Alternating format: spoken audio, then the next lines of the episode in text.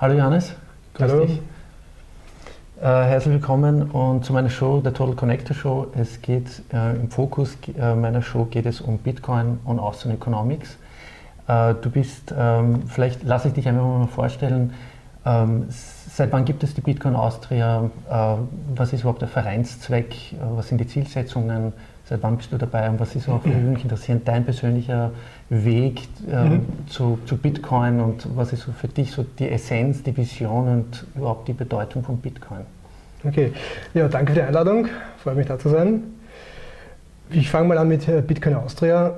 Bitcoin Austria selber ist ein Verein, quasi eine Non-Profit-Organisation. Und die Idee zu Bitcoin ist äh, im Sommer 2011 schon entstanden. Wir haben uns damals über Bitcoin Talk äh, gefunden. So das Posting war, gibt es hier noch irgendwelche Österreicher, die sich schon mit Bitcoin beschäftigen? Und haben sich doch einige gemeldet und so haben uns damals in Wien getroffen. Und da ist schon die Idee entstanden, irgendeine Art Anlaufstelle zu haben, dass man halt, wenn man sich mit dem Thema auseinandersetzen will, sich vernetzen kann und ein bisschen auch informieren kann. Und es hat dann nur wenige Wochen gedauert. Im September 2011 ist dann auch schon der Verein gegründet worden. Also wir sind jetzt gerade acht Jahre alt geworden, vor wenigen Wochen. Und ja, die Idee und die Aufgaben von Bitcoin, also auch unser Vereinszweck ist, die Nutzung von Bitcoin in Österreich zu fördern, zu unterstützen, seriös jetzt ohne Eigeninteresse darüber zu informieren. Ich sage auch oft, wir verkaufen nichts. Also ich kann über Bitcoin erzählen, was es ist, was man mit anstellen kann, was es möglicherweise mal werden könnte, aber ich kann als Bitcoin Austria niemanden an Bitcoin verkaufen und wir geben jetzt auch keine Investmentempfehlungen und diese Dinge. Das ist an sich eine sehr angenehme Rolle, weil ich kann im Prinzip frei von der Leber reden und erzählen, wie man halt das einschätzt. Ja, wir haben in den letzten Jahren also um die 100 Meetups mittlerweile geschafft, die meisten davon in Wien, aber auch in Graz, ein paar hatten wir in Kärnten und ein paar in Premium-Events, äh, zum Beispiel letztes Jahr mit dem Saif Amus, mhm. äh, die Buchvorstellung in der Wien. Standard, ja. Genau, der Bitcoin-Standard. Mhm. Ähm, hat uns gefreut, dass das so gut geklappt hat und wir sagen, die Auftaktveranstaltung damals äh, mit dem Saif in Europa hatten. Ja, rein von der Entstehung her, ursprünglich war es eher techniklastige Runde, damals 2011 äh, eher Leute, die aus dem IT-Bereich kamen, äh, vielleicht mein eigener Hintergrund, ich bin selber Softwareentwickler, mhm. habe Zeit meines Berufslebens, hat sich ursprünglich zufällig so ergeben und dann hat es mich aber auch fachlich interessiert, immer so im Banken-Finanzumfeld gearbeitet. Mhm. Also ich habe, äh, bevor ich Bitcoin entdeckt habe, ich war einige Jahre in der Schweiz, habe auch draußen gelebt und gearbeitet und habe Softwaremigration im Bankenumfeld gemacht, Consulting äh, und habe dadurch auch das Finanzgeschäft, das Bankengeschäft sehr breit kennengelernt. Und jetzt komme ich schon zu mir, wie kam ich zu Bitcoin? Ich weiß, ich habe damals im Frühjahr 2011, wir hatten ein Migrationsprojekt, internationalen Zahlungsverkehr äh, mit SWIFT-Anbindung, uralt Systeme, die auf was Neues migriert werden sollten, hochkomplexe Dinge, zumindest das Historische. Und dann lese ich an einem Wochenende, ich hatte Bereitschaft für mein Projekt, im Handelsblatt die Headline Bitcoin wertet massiv auf. Und ich dachte, was ist das? Und schauen wir das näher an. Und dann begann es äh, zu rattern und die Faszination ist binnen Stunden, Tagen da ähm, entstanden. Und ich bin damals auch noch ein bisschen gebändelt, Graz, Zürich, sieben Stunden im Auto sitzen. Ich habe die Podcasts, die wenigen, die es damals gab, verschlungen. Also die sieben Stunden waren weg wie nix. Einfach um dieses Bitcoin-Zeug zu verstehen, wie kann das nur gehen, ohne Betreiber und so weiter. Ähm, und so ist eigentlich ziemlich schnell eine Begeisterung und ein Enthusiasmus dafür entstanden. Das war halt so ja, früher Pfingsten 2011 rum. Da kam es gerade von dem damaligen Hype, 30 Dollar, wieder zurück. Ähm, und äh, ich habe, glaube ich, Anfang Juni meine allererste Bitcoin-Transaktion gemacht. Einfach mal im Forum gepostet, kann mir jemand was schicken, ich würde das gerne ausprobieren und habe dann einen kleinen Betrag bekommen. Mhm. Ja. Ähm, hast du das Gefühl, dass äh, die Bitcoin Austria macht ja regelmäßig ähm, Meetings oder mhm. sag mal, äh, Meetups, Veranstaltungen, ja. Meetups, Events? Ähm, ich höre da immer wieder auch, auch, von diversen Freunden, die auch dabei waren, dass es noch immer, immer äh, sehr technisch lastig ist. Also Denkst du, dass das monetäre Verste oder die, die Erklärung, das edukative Teil über den monetären ökonomischen Aspekt, also das, mhm. was ja, wo, wo darum die Ursachen darin liegen, warum Bitcoin, die Frage, ja. dass es ein bisschen zu kurz kommt? Mhm. Na, wir haben sicher als Bitcoin Austria auch historisch bedingt und aufgrund der Zusammensetzung der Leute einen technischen Hintergrundschwerpunkt. Mhm. Aber eines der frühen Mitglieder war zum Beispiel Peter Schurda. Ich weiß nicht, ob du den schon ja. schon hattest oder kennst. Ja, ja. Ähm, der hat 2013, ich hoffe, ich, aber sehr früh halt, ja. schon seine Masterarbeit über die Economics of Bitcoin geschrieben. Mhm. Hat auch einen eigenen Blog, ist ein bisschen ruhiger dort, aber mhm. ähm, und Peter war in diesen frühen Zeiten bei den ganzen Conferences einer der gefragtesten Speaker, ähm, einfach weil einer der wenigen war, die über die volkswirtschaftlichen, geldtheoretischen Hintergründe sprechen konnte. Mhm. Und ich muss sagen, ich habe das ganze Thema, auch der Austrian Economics, über Bitcoin wiederentdeckt. Ich hatte in einem quasi früheren Leben schon mal mit Politik zu tun, ein bisschen engagiert gewesen. Damals haben Leute von Hayek, Mises, Popper ah. und so weiter gesprochen. Ja. Äh, ich habe das als gerade mal 20 Jahre alter junger Bursch damals wohl zur Kenntnis genommen, konnte nicht damit viel damit anfangen. Und über Bitcoin so das wiederentdeckt und es ist nicht höchst wertvoll zu wissen, was da geldtheoretisch dahinter steckt. Und das kann auch den Erfolg, den wir bis jetzt haben von Bitcoin, erklärbar machen und auch den Leuten sagen, zeigen oder die Augen öffnen und Verständnis schaffen, wohin die Reise gehen könnte. Mhm. Also es ist sehr wichtig und wir versuchen es auch bei Bitcoin Austria abseits von der Technik äh, Themen zu bringen. Wir hatten zum Beispiel ein, also eines der bestbesuchten Veranstaltungen war zum Thema Steuerrecht. Ja. Ist jetzt nicht unbedingt die libertäre Sicht, ähm, mhm. wo ich versuche, mit dem Staat gar nichts zu tun zu haben, aber ähm, Bitcoin und österreichisches Steuerrecht, äh, einer der ersten Auftritte von Nathalie Enzinger, die in Österreich ja. auch bekannt ist in dem Umfeld. Es gibt auch einen Nik Niklas Schmidt, der ja. Ja. Mhm. Und die Hütte war voll. Ja. Also die war auf der Marie-Hilfer-Straße mhm. im, im Haus auf Nakamoto, damals war es noch oben. Mhm. 150 Leute da drinnen, also feuerpolizeilich hätte das, wäre das wahrscheinlich eng geworden mit der Besucherzahl, sagen wir mal so. Und ja, die, die volkswirtschaftlichen Hintergründe. Ich habe einen Vortrag, äh, Präsentation, mhm. wo ich mich mit dem inneren Wert von Bitcoin beschäftige. Oft hört man ja, es hat ja keinen inneren Wert, das ist auch nur Luft und ja. digitale Werte im Computer ohne durch nichts hinterlegt. Äh, ich habe mir sehr wohl Gedanken gemacht, äh, was denn eigentlich die inneren Werte sind, was damit der eigene Nutzen ist und habe da schon einige Vorträge auch dazu gehalten. Aber natürlich haben wir auch den Technikschwerpunkt. Mhm. Wir hatten jetzt einige Lightning Lightning Network ähm, Vorträge bei unseren Meetups, die natürlich, wenn wir es im Prinzip kapieren müssen, äh, will, auch immer techniklastig sind.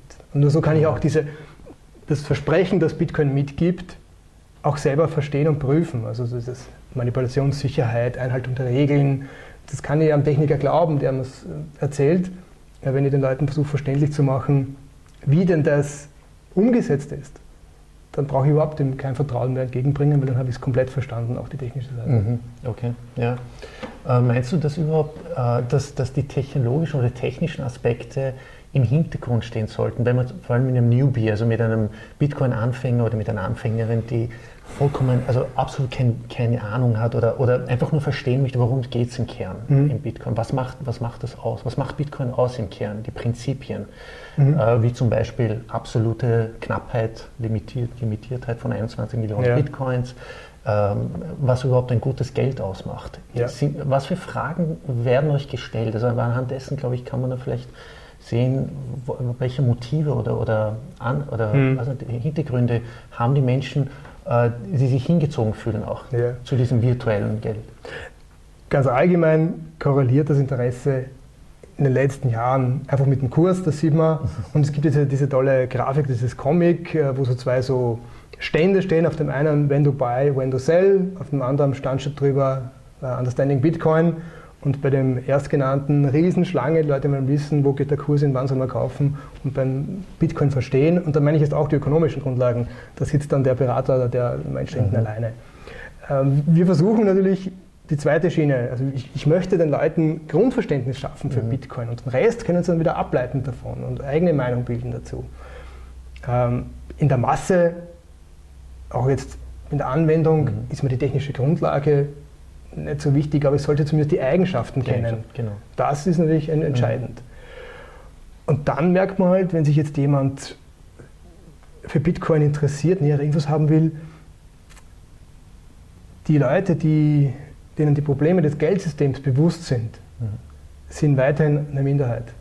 Aber mhm. über Bitcoin beginnt man sich damit zu beschäftigen. Und wenn ich dann das Geldsystem durchschaue oder zumindest näher verstehe und mich damit auseinandersetze, dann erkennen die Leute Probleme und erkennen vielleicht auch selbstständig, dass Bitcoin eine Lösung sein könnte. Mhm. Also so ein, ein Türöffner, äh, um sich damit, oder ein Anreiz, um sich generell mit der klassischen Frage, was ist Geld, was ist gutes Geld, Sound Money, mh, auseinanderzusetzen.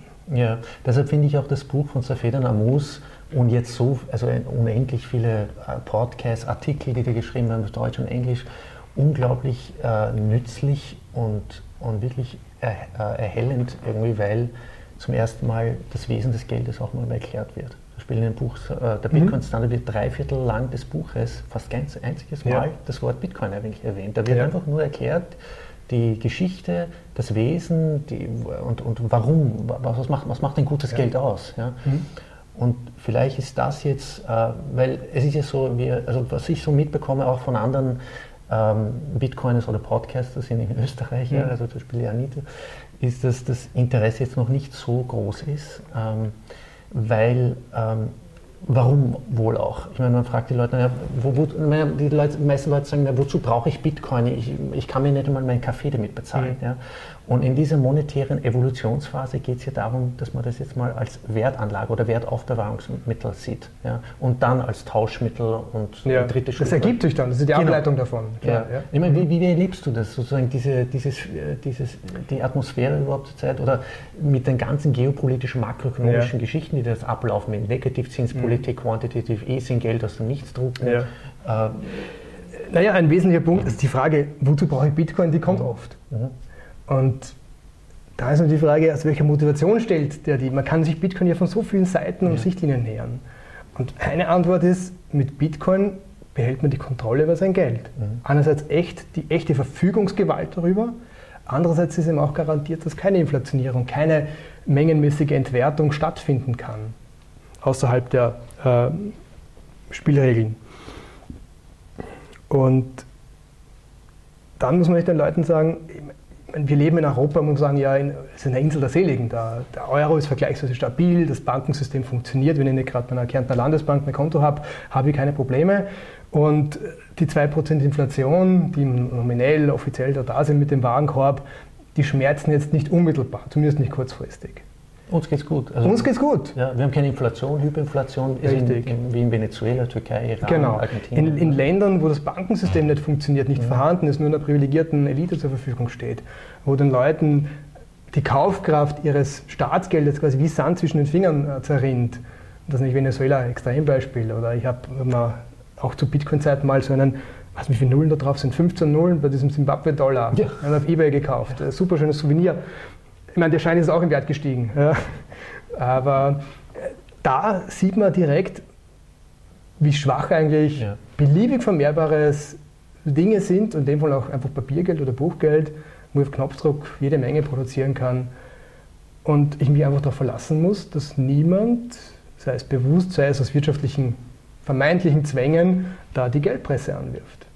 Und auch in dieser Hinsicht, mit Bitcoin, behalte ich die Kontrolle über mein Geld. Mhm. Ja. Das ist halt äh, schon ein wesentlicher Vorteil. Und gleichzeitig, wo man jetzt sagt, diese, diese Goldähnlichkeit, die der Bitcoin hat, die Knappheit und dass es im Prinzip ja kein Schuldgeld ist, nie eine Forderung ist, sondern wenn ich es richtig mache, halte ich die Bitcoins ja selber. Also bitte nie bei der Börse liegen lassen, wenn ich nicht ohnehin Daytrader bin. Ähm, dann ist es sehr, sehr goldähnlich. Zusätzlich kommt halt bei Bitcoin eine massive Innovationskomponente dazu.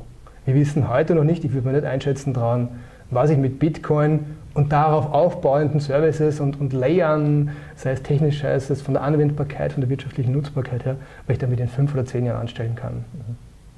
Aber persönlich ist mir ein zu hohes Risiko, keine Bitcoins zu halten. Also das Risiko möchte ich sagen, nicht eingehen. Einfach, wenn das abhebt, wenn das sich verbreitet äh, oder wenn tatsächlich was schief geht mit dem Staatsgeld, dann ist Bitcoin äh, höchst wertvolle und möglicherweise auch sogar lebensrettende Möglichkeit. Sieht man ja in manchen Ländern, wo es ja. tatsächlich wichtig ist, Bitcoins zu haben oder hilfreich ist.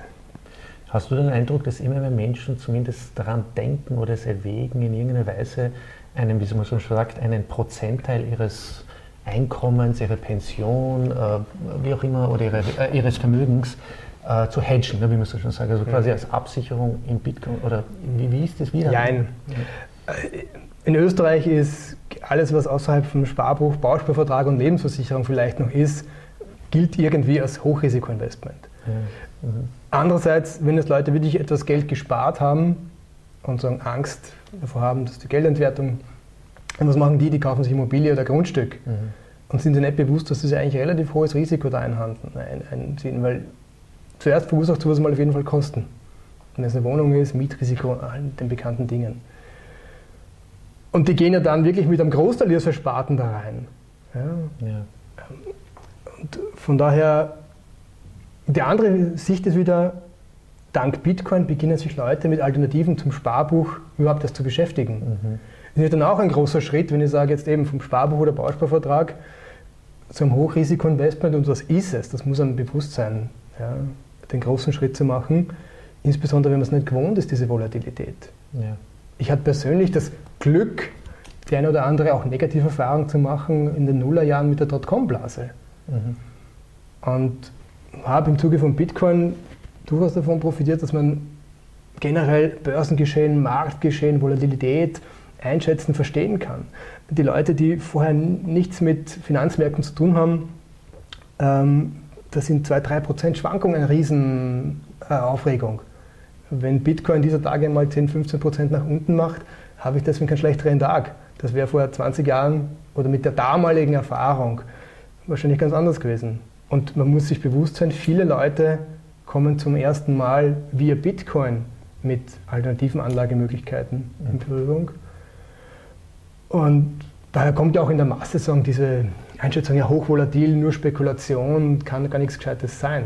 Wird aber verstanden mittlerweile, oder glaubst du, dass es immer von mehr Menschen verstanden wird, in der, zumindest in der Bitcoin-Community, dass die Volatilität, die Spekulation zur Preisformation dazugehört, wenn man sich die letzten zehneinhalb Jahre einfach historisch ansieht, diese genau. ganz natürlichen Zyklen, natürlich, ja, ja. ohne, ohne mhm. runter gibt es keine, gibt's keine ja. oben, oder wie sagen wir, ohne unten gibt es keine oben, oder umgekehrt auch. Ja. Ähm, denkst du, dass das langsam ist durchsickert? naja, ich, man muss bewusst auch langfristig, acht, neun Jahre jetzt, dass Bitcoin-Kurse gibt, zehn Jahre gibt es technisch, das ist aus Menschensicht schon sehr langfristig, zehn Jahre. Da passiert viel in einem Leben. Und wer oder wen kennst du, der sich den Chart aufmacht und da mal rausgrollt ja. auf 5, 6, 7, 8 Jahre? Und dann vielleicht noch durch die Idee kommt, weil hinten sieht man nur gerade Linie die ersten paar Jahre, mhm. Das vielleicht auf logarithmische Darstellung umschaltet. Und dann sieht man, was da wirklich passiert ist. Und das ist das Gleiche, wenn man sagt, soll ich heute Bitcoin kaufen? Und ist der Kurs aktuell um die 7000 Euro? Wer soll ich heute Bitcoin kaufen? Ja. Ja, das ist die Frage, was glaubst du denn, wo geht die Reise hin, 15 Jahre drauf? Ja? Was bist du bereit zu riskieren?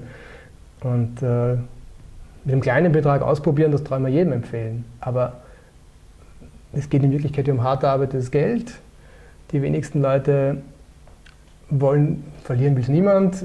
Viele, vielen tut es mental, psychologisch weh, wenn sie sehen, das wird weniger wert. Jetzt habe ich da ein, zwei Monatsgehälter investiert, dafür geschuftet und plötzlich ist das nur mehr die Hälfte wert. Ja. Das, das, ähm, das tut viel mehr weh, als wenn jetzt mal, wie soll ich sagen, die Chance, das Glücksgefühl nach oben überwiegt psychologisch nicht das, den Schmerz, wenn es nach unten geht. Und da, mhm. da haben wahrscheinlich einige äh, gewisse Hemmungen. Aber deswegen Cost Average, zeitlich gestaffelt einsteigen und diese Tipps, die man da immer gibt, mhm. sind sicher ganz Gewisse wichtig. Eigenschaften sind in Stein gemeißelt, ne? wie zum Beispiel, also jetzt nicht nur die 21 Millionen, die absolute Knappe 21 mhm. Millionen, sondern da gibt es ja auch vom äh, Plan B, heißt der, heißt der anonyme Typ, der dieses Stock-to-Flow-Ratio errechnet hat im Vergleich zu Gold quasi. Also sozusagen, was mhm. da ist, existiert und ja, was jährlich genau, was zum Beispiel dazukommt. Mhm. Und bei Bitcoin wird das ja in den nächsten Jahren und vor allem in den nächsten Halbierungen, also die nächste Halbierung quasi, also das, was in den Miner als Belohnung ja. ausgeschüttet wird, nur für die Zuseher, Zuseherinnen, ähm, wird ja quasi nächstes Jahr wieder auf die Hälfte reduziert von 12,5 auf 6,25 und ja. dann die übernächste Halbierung 2024. Das sind all diese Faktoren, und dann noch dazu vielleicht die, also vielleicht die, Gradu also die langsame Massenadoption, die Institutionen, die mit einsteigen. Also es wird immer knapper und knapper. Mhm. Äh, denkst du, dass dieses Kernprinzip, wenn das mal verstanden wird, äh, von immer mehr Menschen dann auch äh, in, sozusagen in die Tat dann auch umgesetzt wird, als Hodler des, ja. der letzten Instanz? Naja, das Fazit daraus ist, wenn man, wenn man sagen, alle diese Faktoren kennt, mhm und das ist jetzt gar nicht unbedingt, das ist ja nicht Meinung, das sind ja Realität, das ist so. Die Regeln im Bitcoin sind da. Ähm, jetzt gibt es nicht ein paar Komponenten, die offen sind. Also wie, wie ist die Nachfrage in zwei Jahren nach Bitcoin? Mhm. Aber wenn das nur gleich bleibt, und es spricht vieles dafür, dass es tendenziell eher zunimmt, weil die Usability, die Nutzbarkeit und so weiter, das ja alles sich entwickelt, gleichzeitig die, die neue Erschaffungsmenge sich radikal, von einem Tag auf den nächsten halbiert. Und vor allem, das ist disinflationär. Ja, genau. Und es wird dann noch, noch, also noch unter die Inflationsrate dann so von Gold. Ja, das ist schlussendlich disinflationär. Ja, ne? Genau, ja. ja. Äh, natürlich kann sich der Druck, das ist das Ergebnis von diesem logischen äh, Schluss, der Druck kann sich nur über den Preis entladen. Mhm. Und trotzdem wäre es unseriös zu sagen, kauf Bitcoin, weil in drei Jahren ist es das doppelte Wert. Ja. Ich meine, das ist halt das Traurige, finde ich, bei dieser Massenpsychologie, wenn der Preis wieder wie in 2017 war, mhm. das auf 20.000 angestiegen ist, dann tritt eben dieses sogenannte FOMO ein, dieses Fear of Missing Out, die Angst, etwas zu verpassen. Zu ver ja. Aber gut, das ist. Gut, die Übertreibungen werden passieren, die werden wiederkommen, es wird wieder Korrekturen geben, es wird äh, Crashes geben, wir werden auch die Schlagzeilen wieder haben. Und ich weiß nicht, wo jetzt gerade der Bitcoin-Todescounter ist, äh, von diesem das ist eine Webseite, die da die Todesmeldungen auf Bitcoin zählt. Ah, ja, ja, die Todesmeldungen äh, sind schon bei fast 360. Dann einige hundert sein. Ich ja, weiß nicht. Genau. Äh, das, das wird auch wieder kommen. Mhm. Ähm, ich weiß nicht, wie lange du schon dich mit dem Thema beschäftigst. In drei Jahren, ja, so okay. nicht so lange. Du hast nur, nur einen großen Crash eigentlich miterlebt. Mhm. Ja. Für mich ist der dritte. Also ich, hab, ich, hab, ich bin in Bitcoin gestartet und ein halbes Jahr später war ich bei minus 90 Prozent ja. mit meinem Investment. Ja wird man auch mal ein bisschen zurückhalten und überlegt sich, okay, was, tue ich hier? Nachträglich sind natürlich äh, fantastische Zahlen, die sich da entwickelt haben, mhm. aber das konnte man nicht wissen, dass es so schnell geht. Andererseits zeigt das, dass da schon was dahinter steckt und es ist nicht nur diese vermeintliche Tulpensache ist, die da immer wieder von manchen Kritikern ja, behauptet wird. Kann man nicht vergleichen. Ähm, ja. Die lief gar nicht so lang, abgesehen ja. davon, Dort war es wirklich nur der Hype. Um was erzähle ich genau. Blase, ja. genau. Und Nutzbarkeit, und da sind wir dann schnell wieder beim inneren Wert mhm. von Bitcoin, ist da. Viele mögen es noch nicht sehen oder so erkennen, aber wenn man es analytisch sich äh, durchüberlegt, hat es einen inneren Wert, weil es einen inneren Nutzen hat. Nicht dann wieder oft die Definitionsdiskussionen, aber ähm, da steckt schon was dahinter. Und es löst Probleme, die bestehen, es eröffnet neue Möglichkeiten, dadurch ist es einfach nützlich, gleichzeitig begrenzte Menge, dadurch hat es einen Wert.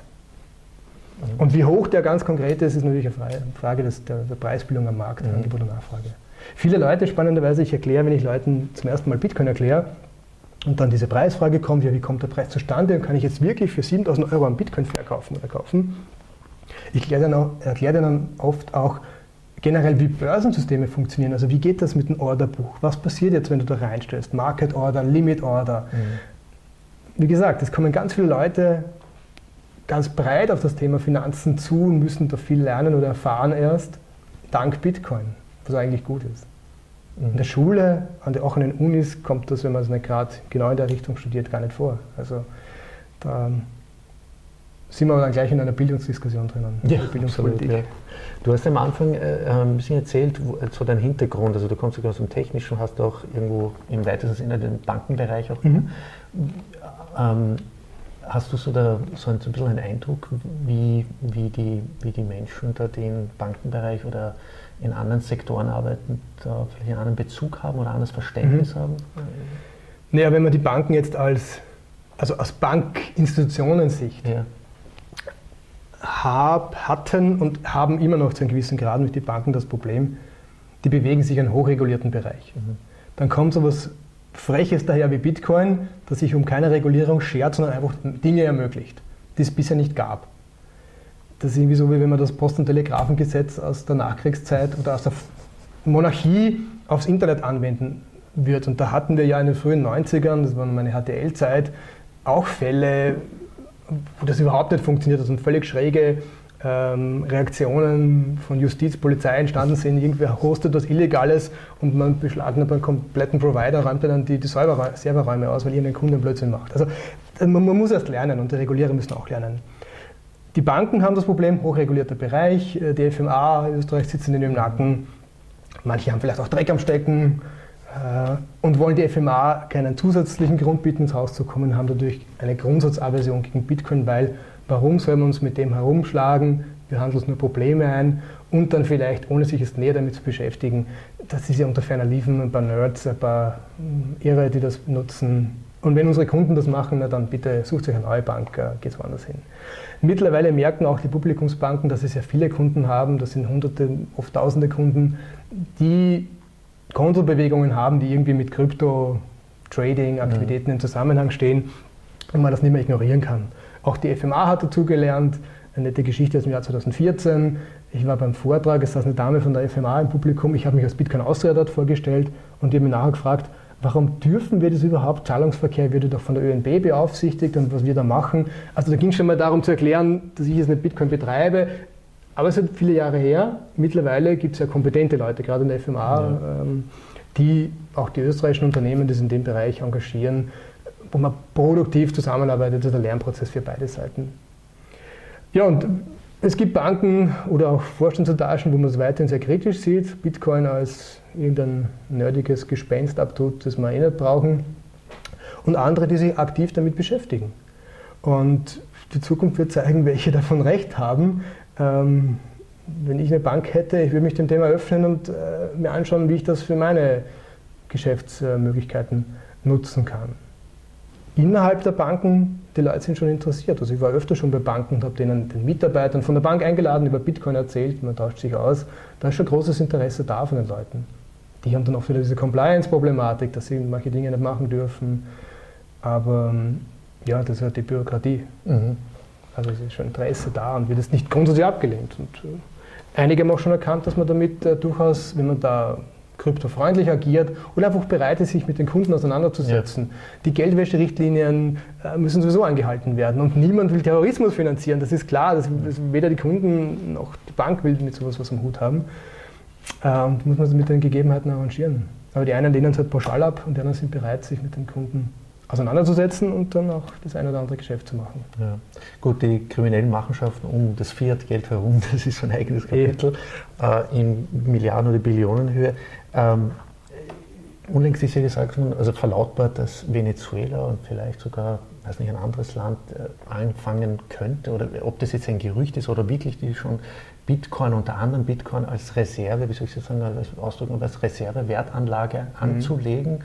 Äh, denkst du, dass das ein Thema sein könnte in Österreich? Ich meine, von der Industrie aus, von der Banken? Naja, überlegen sollte man sich auf jeden Fall, ja. Und dann halt überlegen, was man damit, ähm, wie man die Signale in diesem regulatorischen Rahmen gefangen angeht. Ähm, ich persönlich habe auf meiner To-Do-Liste stehen, einmal den Herrn Holzmann, den neuen ÖMB-Gouverneur, einmal zu kontaktieren und einfach mal herauszufinden, wie weit ihm das Thema bekannt ist mhm. ähm, und einfach zu schauen, wie er dazu steht. Ich würde mich überraschen, wenn die österreichische Nationalbank, abgesehen davon, dass ja da der EZB drüber steht, äh, jetzt beginnt, äh, einen Teil der Währungsreserven in Bitcoin zu halten. Aber bei Venezuela, das habe ich gelesen zumindest, dass es dort das Gerücht gibt. Und vor ein paar Jahren gab es schon mal irgendeine Consulting-Bude in einem Karibikstaat oder der Nationalbank eines Karibikstaats die Empfehlung, dass sie doch ein paar Prozent ihrer Währungsreserven in Krypto halten sollen. Also, ich weiß nicht, was daraus geworden ist, aber also die Idee ist da und je nachdem, was sich so geopolitisch tut, könnte es durchaus spannend sein, ein paar Bitcoins einfach als Risikoüberlegung zu halten. Weil es asymmetrisch auch ist, die, die asymmetrische Wette. Und äh, ich weiß auch, dass die ein oder andere Pensions, also Pensionsfonds, äh, vielleicht jetzt nicht überwiegend, mhm. aber doch äh, vereinzelt das jetzt auch machen. Ja, was soll es denn tun? Nullzinsen dürfen weniger Risiko eingehen. Äh, in, in, in klassischen? Anleihen ja, sollen aber in 20, 30 Jahren den, zumindest den Werterhalter ihnen anvertrauten Kundengelder, damit die Leute in der Pension auch wirklich Kaufkraft noch haben, also da ein bisschen Bitcoin dazu mischen, das ist aufgelegt, ja. Regulativ, ob sie es dürfen, da ja. müssen wir die Bürokraten fragen. Aber da hat man natürlich jetzt in Österreich wieder das Korsett, wenn ich jetzt global unterwegs bin, dann gehe ich halt in eine Jurisdiktion, wo das möglich ist. Mhm. Ja, es soll ja auch möglich sein, Tochterfirmen irgendwo in der Karibik zu gründen. Why not? Wenn es denn so nicht geht. Ja. Aber ich muss, muss sagen, wenn, ich glaube, da, stimmen wir schon überein, dass das schon erstaunlich ist, dass es mittlerweile schon Mainstream ist. Bitcoin ist, also wenn man sich die Kongressanhörung gehört hat oder diese Kommentare von Donald Trump oder Treasury Secretary mhm. der Vereinigten Staaten oder der Federal Chairman der US Federal Reserve. Ja. Also allein diese Aussagen zu irgendwie, naja, dann ist es halt eine spekulative Wertanlage. Also im Fernsehen, im Mainstream. Man muss sich damit beschäftigen, man ob man will oder ja. nicht. Und man wird auch im Laufe der Zeit erkennen, dass es durchaus nützlich ist und sinnvoll ist, aus eigener Anwendung, ähm, sei es als Privater oder als Institution ja. oder Staat, das zu einem gewissen Grad zu nutzen. Ja. Und ich meine, da bewegen wir schon wieder ganz andere Gelder im Hintergrund, mhm. wenn, wenn sowas dann einmal beginnt. Meine, die Schweizer Nationalbank, die ja im Prinzip in Devisen schwimmt, die produzieren Franken auf Teufel komm raus, um den eigenen Kurs niedrig zu halten, verkaufen gegen Dollar, gegen Euro, wollen aber auch keine Unmengen Euro und Dollar halten. Was machen die? Die kaufen dann Facebook, Tesla und sonst was. Mhm. Und ein paar Prozent in Bitcoin dazu mischen, ein paar Milliarden in dem Bereich. Ähm, das ist die Frage, ob der Markt überhaupt schon groß genug ist oder ob man dann wie viel Geld quasi als Market Order reingedrückt, welchen Kurssprung mhm. bewirkt. In dem Zusammenhang ist es natürlich spannend, gerade für die, diese Institutionalisierung mancher Märkte, also diese mit diese äh, physisch unterlegten Futures, die jetzt da mhm. die Pakt äh, gestartet hat, das könnte dann nicht für solche wieder hilfreich sein. Andererseits, wenn ich Milliarden oder viele Millionen oder eben Milliarden in so einen Bereich investiere, dann muss ich auch die Ressourcen haben, Leute oder Know-how eben zu engagieren, einzukaufen, damit ich vielleicht doch die Bitcoins in eigener Verantwortung und trotzdem sicher lagern kann. Aber andererseits, wenn ich jetzt nur so eine eiserne Wertpapiernummer in meinen Computer einhacken muss und kann auf die Art Bitcoin kaufen, warum nicht? Das ist eine schöne Ergänzung dazu. Absolut, ja. Ähm, was ist denn so der Roadmap von Bitcoin Austria? Also was für Zielsetzungen hat die Bitcoin Austria oder gibt es schon?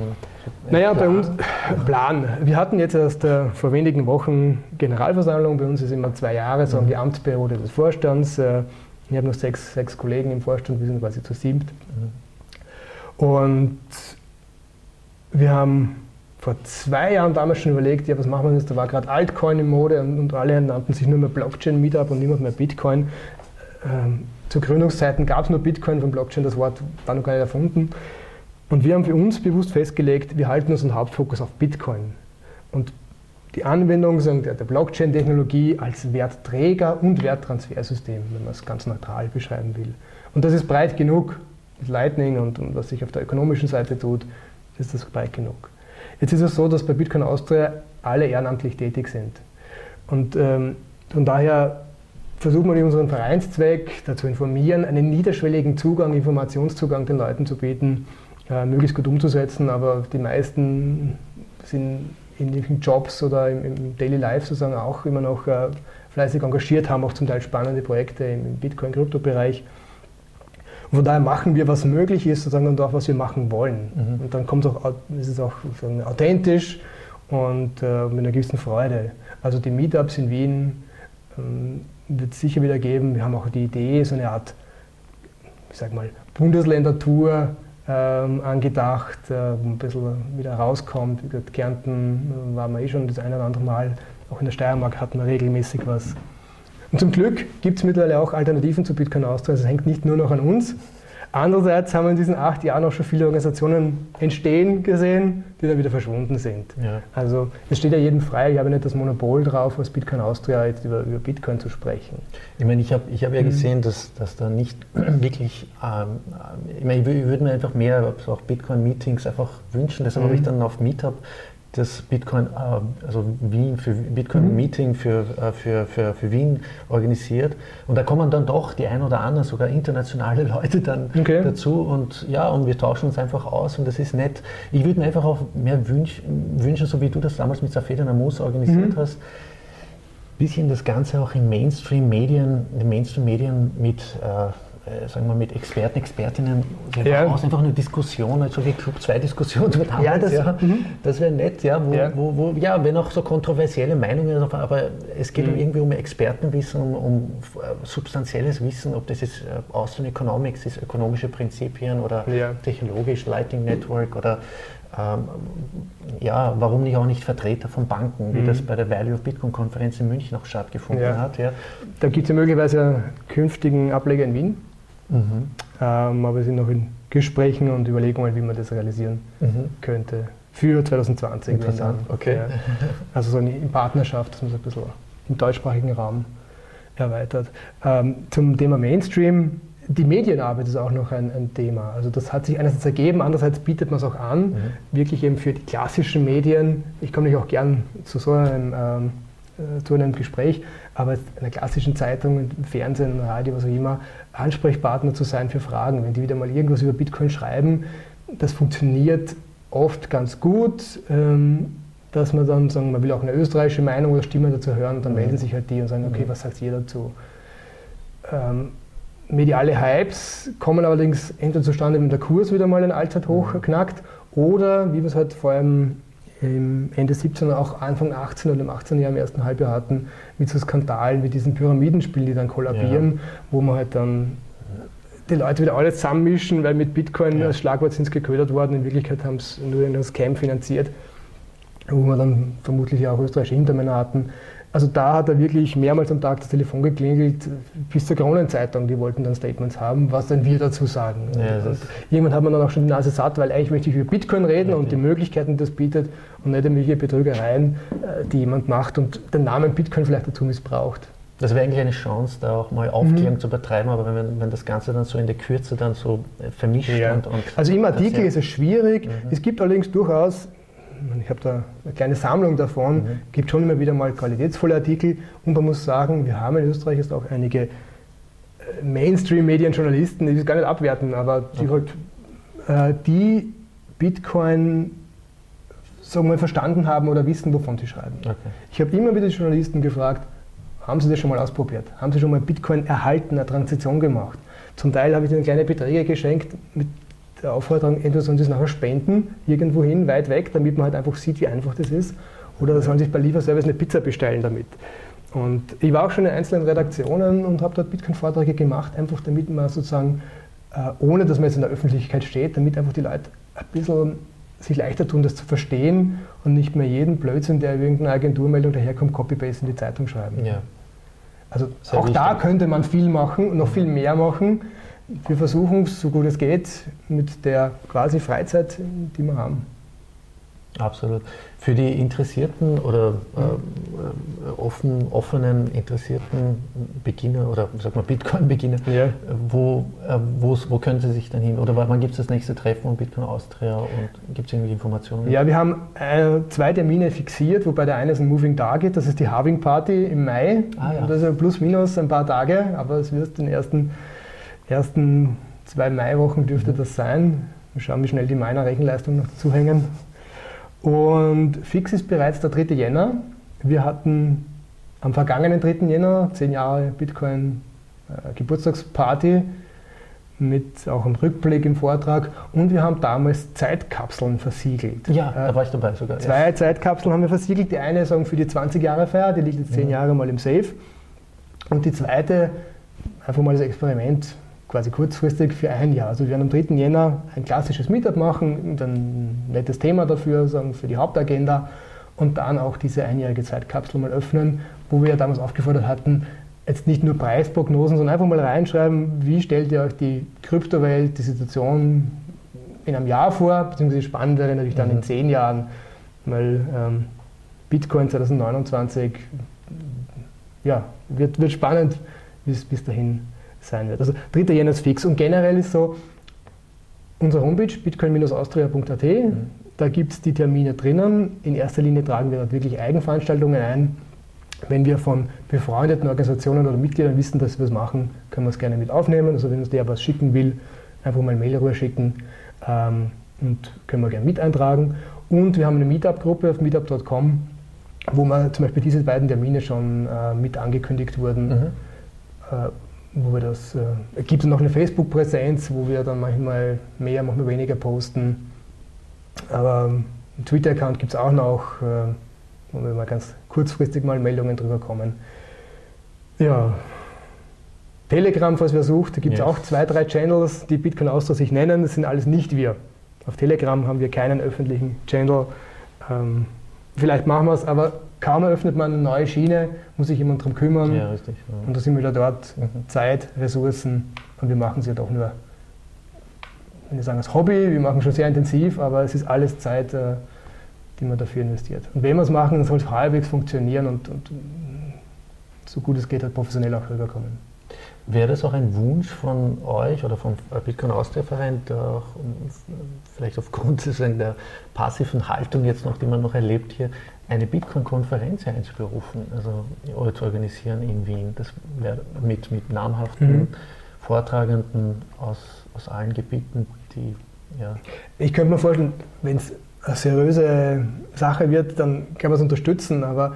als, als Konferenzveranstalter, das ist schon wieder ein bisschen out of scope von Bitcoin Austria. Mhm. Man kann sowas als Partnerschaft machen, man kann es auch vom Label her, normale Möglichkeiten. Ja. Aber dass wir als Konferenzveranstalter werden, mit, das die Universität zum Beispiel, also Universität Wien, habe ich gedacht, Wirtschaftsuniversität, die das ja. Protégé übernehmen könnte als ja, wir können alles machen, es ist immer nur die Frage, wer macht's, wer leistet die Arbeit. Ja. Mhm. Also, Lust hast, lade ich auch gerne ein. Ja, also ich würde dich da mit engagieren. Ja. meinen Part wirklich dazu ja. beitragen. Und ich glaube, es wäre wär, gerade ja. in Wien wäre das wäre eine tolle Stadt und, mhm. und ich glaube, das wird wirklich viral gehen, auch vom edukativen äh, Aspekt her. Ja. Meine, wir haben auch einige interessante Player hier und mhm. ich, europaweit oder weltweit. Äh, ein bisschen sind wir auch vernetzt, ja. Von daher mal da wenig Sorgen dass das äh, nicht gelingen würde. Aber es ist viel Arbeit dahinter und äh, es muss einfach jemand finden, der so sich dahinter klemmt. Absolut. Dann können wir es gerne machen. Und mhm. als Organisation unterstützen wir das gerne. Ja, Johannes, dann vielen herzlichen Dank für deine Zeit und für das Teilen deines Wissens Bitte und deine, deine Perspektiven und Visionen. Hast du noch irgendwas zum Abschluss zu sagen? Also außer den Infos, die du mir jetzt gesagt hast, ähm, hast du irgendeine eine Vision für, wie, wie, wo, siehst du, wo siehst du Bitcoin, wo siehst du Gesellschaft mit, um auf dem Bitcoin-Standard quasi in 10, 20 Jahren, wenn es noch keine Vorhersagen ja. schwer sind, aber mhm. ist es realistisch, dass wir ja. Also Bitcoin ist gekommen, um zu bleiben mhm. und, und äh, wenn wir alle die, die Fakten, die technische Realität sind bei Bitcoin, ähm, und die, die Politik, die externe, also die externe Einflüsse auf Bitcoin, eben insbesondere die Notenbankpolitik, sich anschaut, dann, dann ist Bitcoin fast zum Erfolg verdammt. Von daher vielleicht das Resümee, null Bitcoins halten ist eine schlechte Idee. Übertreiben sollte man es auch nicht, wenn man das Risiko nicht eingehen will. Schöne Abschlussworte. Okay, herzlichen Dank, Johannes. Ja? Wieder gern.